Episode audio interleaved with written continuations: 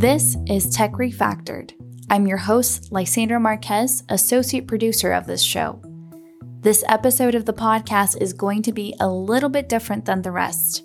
This time, we're featuring two special segments exploring the work of two members of our faculty Professor Kyle Langvardt, who specializes in constitutional law, and also our own center director and usual host, Professor Gus Hurwitz.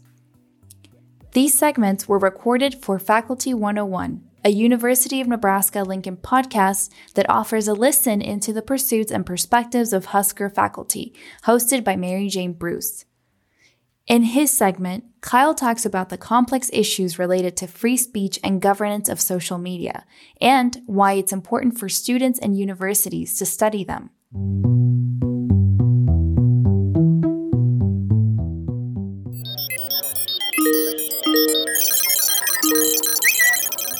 We are bombarded with content on social media. Kyle Langvardt, an assistant professor at the Nebraska College of Law, is not a fan. No, I don't smoke either. Um, I mean, I just, you know, I don't want to do that to, to myself. In fact, Langvardt put off getting a smartphone as long as possible. He just didn't want the added stress. But even just looking at, at regular news, I think there's kind of an addictive quality, and I, I notice in myself if I've, uh, you know, if I'm reading news as I brush my teeth, uh, that I think my mental state gets a little more a little more scattered and, and frenetic and, and paranoid. and so I can't even imagine what uh, in, you know this kind of video game atmosphere of social media might do.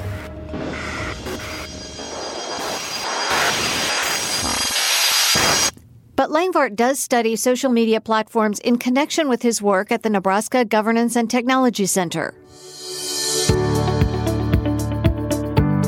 This is Faculty 101 Five Things About Social Media and the First Amendment.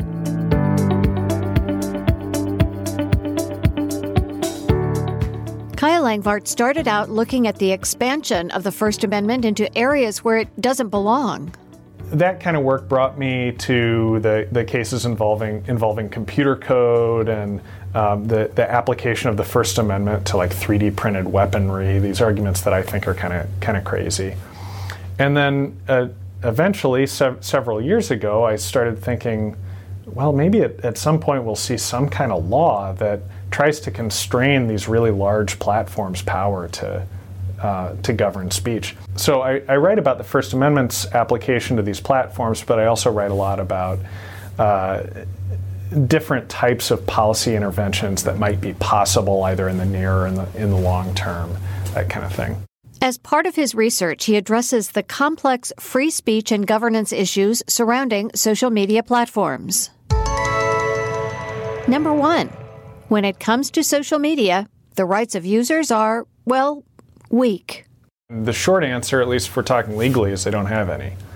Um, the, the, the, platforms aren't state actors. They're, they're not the government. They're not in some kind of joint enterprise with the government. They don't perform a traditional exclusive governmental function. So the First Amendment just doesn't apply to them. And we don't really have other, um, uh, other types of anti discrimination principles that apply to online platforms either. So if, if we're talking about the, the rights of, of users, you know, their rights are really the rights that the platforms grant them. Number two, social media companies do make an effort at self regulation, setting up potential conflicts with freedom of speech. I mean, the platforms have to regulate themselves. If they didn't, the platforms the platforms would become unusable, and they'd become a pretty serious threat to the public. By the way, I mean, in other countries, where, uh, say, Facebook has underinvested in its content moderation oper- operation. Basically, its censors. There, has been ethnic ethnic violence and that kind of thing that, that's been linked pretty pretty clear to, clearly to activity on the platform. So they have to do a lot of that kind of thing. I guess the question is, uh, what kinds of self-regulation do we like and what kind of self regulation don't we like. And normally, when we talk about something like uh, content moderation, what we're talking about is the platform stepping in after the fact You're temporarily blocked from posting on Facebook. And either uh, removing certain posts, suspending accounts. This post has been removed. Demoting speech in people's newsfeed. All of that is is content based. And traditionally, at least if we were in a, you know, a normal like First Amendment context, we'd have a very suspicious attitude toward any of that. You know, we apply just the closest possible scrutiny to any kind of content-based regulation. And I think the way that a platform like Facebook is is set up, there's basically no way around around doing that. But what I would really like to see from the platforms is changes in the way that it's set up, you know, changes that, that it's designed. One concern that I have about these social media platforms that are ad based and therefore dependent on, on virality is that they have a tendency to make speech a lot more dangerous than it's than it's traditionally been. You know, the, the linkage between speech and harm is just much tighter than it's been before. And once you've kind of changed the background physics of speech and communication and, and discourse, I think at a certain point, the freedom of speech is just no longer a viable proposition. And that's basically where we live now. Number three, Twitter tested a feature to encourage users to, as the platform says, read it before you retweet it. If a user tries to share an article on Twitter based only on the headline, a prompt pops up asking if the user wants to read the article first. That's a content neutral intervention. Um, it doesn't it doesn't require anybody to come in and make some kind of judgment about what kind of speech is valuable or what's not.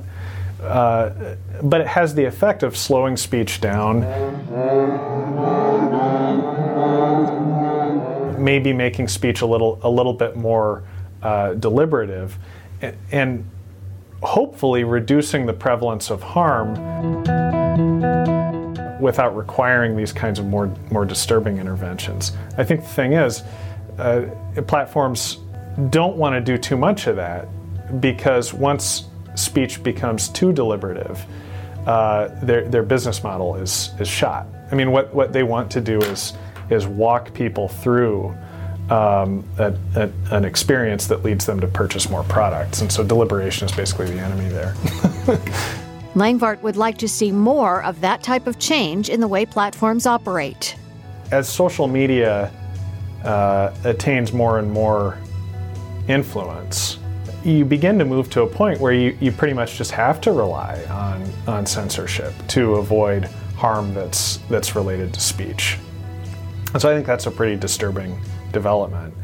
Um, and I'd like to see public policies that tried to head off that, that dynamic. You know, I think that the freedom of speech requires a kind of background social uh, resiliency. And if you're living in a social situation that's characterized by uh, l- low public trust, hot, hot emotions, a way of thinking about politics that becomes almost like sectarian, you know, um, then you begin you begin to get to a place where you, you, can no longer really say that the best way to address bad ideas is uh, by allowing good ideas to, to flow un, unrestricted. So I think what we really need to do as a society is is try to recreate that that resilience wherever wherever we can. Um, but that's a much harder thing to do than just allowing a platform to step in after the fact and take down speech speech that's bad. Your account has been suspended. Number four, Langvardt is working on a project that will examine the role of media and governance. The idea here would be to look at um, not just social platforms, but also more traditional media outlets like newspapers, TV, radio, uh, as as mechanisms for actually governing and, and constraining constraining social conduct and and uh, talking about their interaction with with legal mechanisms and, and so on. We're planning to draw together scholars from you know all around the country, all around around the world, not just in law, but but also in in uh, journalism, uh, computer science out, outside the academy uh, to, to talk about these things. And number five, it's important for students to learn about these issues and for universities to study them. Different classes can kind of touch on, on uh, technology in, in all sorts of ways. But what gets left out, I think, if you have uh, just kind of scattered references to technology, is um, the, the fact that technology itself uh, is a kind of governance institution. That the design of uh, networks and, and infrastructure and, and, and apps have uh, a role in, in structuring social behavior that's really very similar to what, uh, to what law does. And um, if you are, are not mindful of that, then I, I, think, I think you wind up um, missing, missing a lot of insights, uh, not, just, not just in practice, but, but as a citizen. I think the danger is that you can begin to look at these kinds of uh, design design choices as uh, something other than choices. You can, you can start to look at, at technology as just uh, nature or some kind of un- unstoppable force rather than an actual mechanism for, uh, for, for governance. And so if we, we're not aware of that aspect of what what technology is, how it's constructed, what, what it does, then we can wind up just kind of sleepwalking toward a, a kind of uh, technocracy where we've wound up uh, outsourcing all kinds of decisions to uh, people whose names we don't even know. And by the way, I, I would say that's what we're doing with the freedom of speech right now. That's Faculty 101 Five Things with Kyle Langvardt. Faculty 101 is produced by the University of Nebraska Lincoln.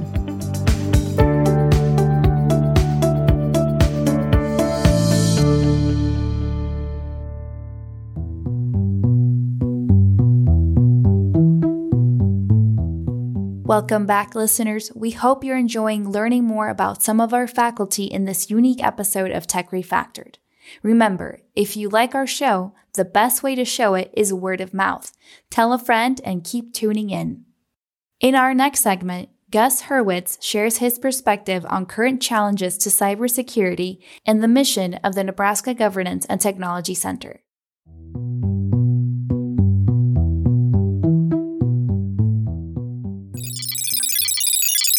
It's hard to imagine a world without high speed internet. It allows us to shop, go to school. I'm going to go ahead and get started. Yay! Hold meetings with colleagues who are working from home. We'll try to do just like a half an hour meeting today. But Americans in rural areas lack access to broadband, lagging behind their city counterparts. It's called the Rural Digital Divide. It's just one of the issues studied by researchers at the Nebraska Governance and Technology Center housed in the College of Law at the University of Nebraska Lincoln. Gus Hurwitz is director of the center. The Governance and Technology Center uh, studies how uh, technology and law work together to shape the institutions that really define how we as individuals live in a society. Um, I don't think it's a surprise to anyone that technology over the last 20 or 30 years has really changed a lot about every aspect of our lives, from the law to our norms, uh, to how government operates, how we get information, how we learn, how we produce food. Everything is shaped by technology. When it comes to issues related to current and future technology, the center takes a new approach. I actually like the word transdisciplinary, uh, going to the idea that we're moving to a new discipline. We're building something new. We're building a, a new cohort of scholars and students who have a new language so that they can talk together. This is Faculty 101 Five Things About the Nebraska Governance and Technology Center.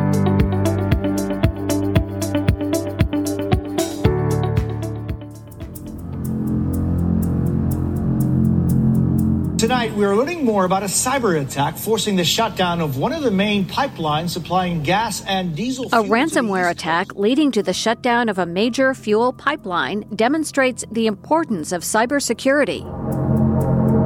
Pipeline company supplies nearly half of all fuel consumed on the East Coast. Colonial Pipeline shut down the critical energy artery for a time to prevent malicious software from spreading throughout the system. After paying the ransom, the pipeline was back in business. Cybersecurity problems like ransomware suffer from a lack of government regulation. Number one, Gus Hurwitz says the pipeline company did the right thing by being transparent about what was happening and by cooperating with government investigators. But more regulation is needed going to this idea of governance. Uh, in cybersecurity, one of the challenges is that we don't have the equivalent of an NTSB, uh, uh, National Transportation Safety Board when there is an uh, airliner crash, when there's some serious transportation accident, there are obligations that carriers disclose that to the government. The government sends in a team. The uh, a Boeing, if it involves a Boeing plane, they'll send in their investigators. They'll all work together to figure out what the heck happened. How do we address this issue? What lessons can we learn to avoid this going forward? With cybersecurity, it's the Wild West generally a problem happens, a major industry is shut down, a major company is shut down, and what's their response? We don't want the public, we don't want our investors to hear about this because that could hurt our stock price. We don't want the government to hear about this because that could launch to an investigation about how we're handling our data. Whether or not that's true, there's historically been a lot of reticence and a lot of concern about this, so they keep it quiet. So we're not learning from each other. We're not learning lessons about how to prevent this uh, going forward and uh, in the future. This is all starting to change. We're we're getting much uh, uh more sophisticated understanding about the need for cooperation cooperation. Number two, the Nebraska Governance and Technology Center is there to provide research and education in areas like cybersecurity.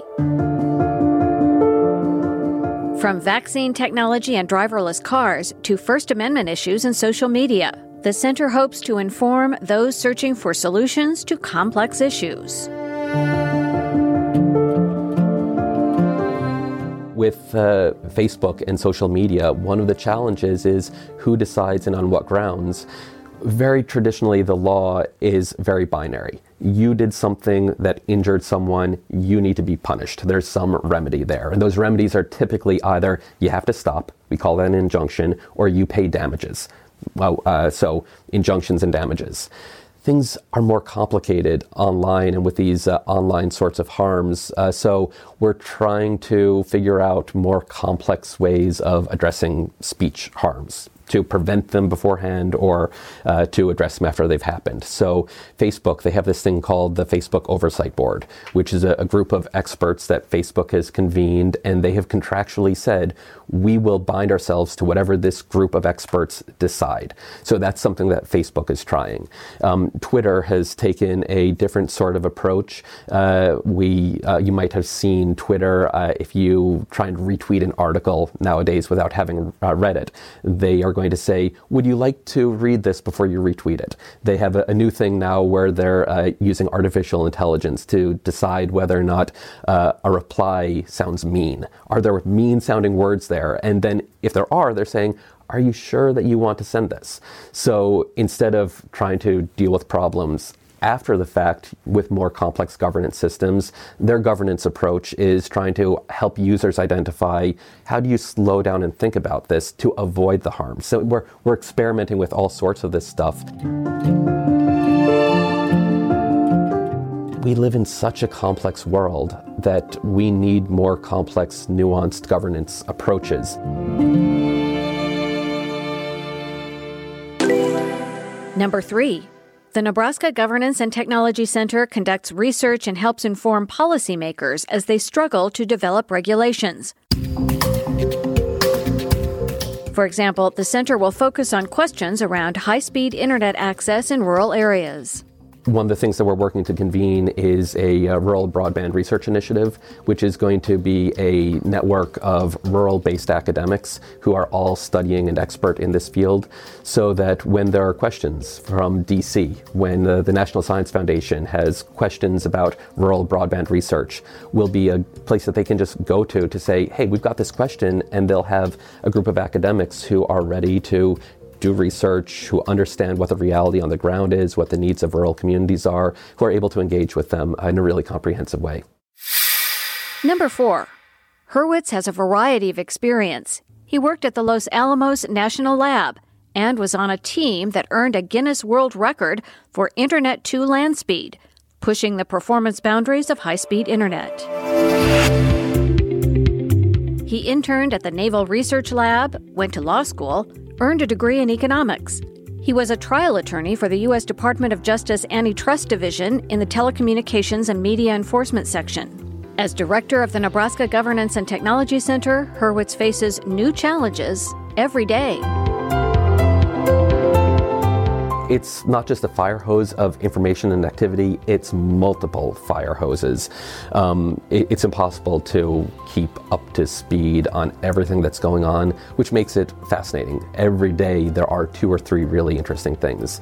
Um, beyond that, there's so much academic and research energy. The students, uh, it's great to work with students in this area in large part because so much of technology we just kind of assume and understand, and we don't stop to think about and ask, wait, what's going on with my phone? When I click send, who owns that information?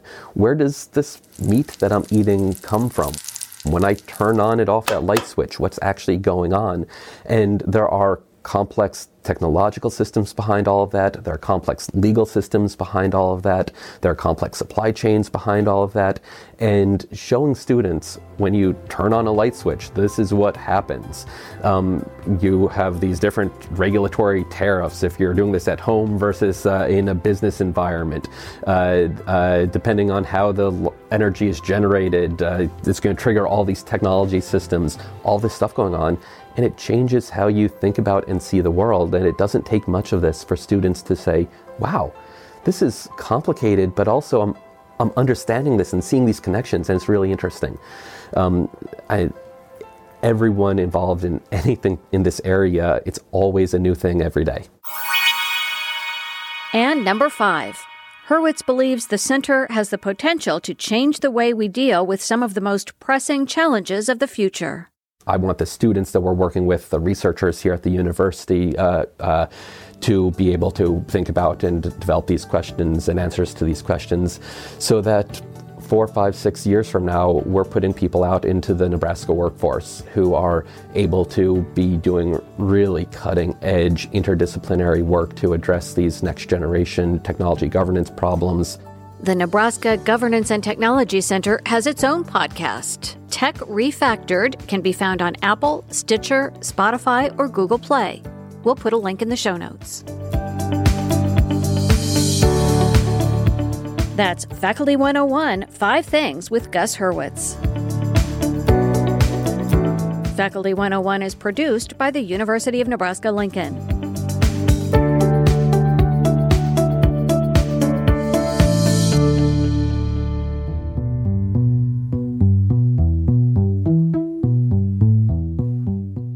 I'm your host, Lysandra Marquez. Thank you for joining us on this episode of Tech Refactored. If you want to learn more about what we're doing at NGTC or submit an idea for a future episode, you can go to our website at ngtc.unl.edu or you can follow us on Twitter at UNL underscore NGTC. If you enjoyed this show, don't forget to leave us a rating and review wherever you listen to podcasts. Our show is produced by myself and Elsbeth Magilton. Colin McCarthy created and recorded our theme music. This podcast is part of the Menard Governance and Technology Programming Series.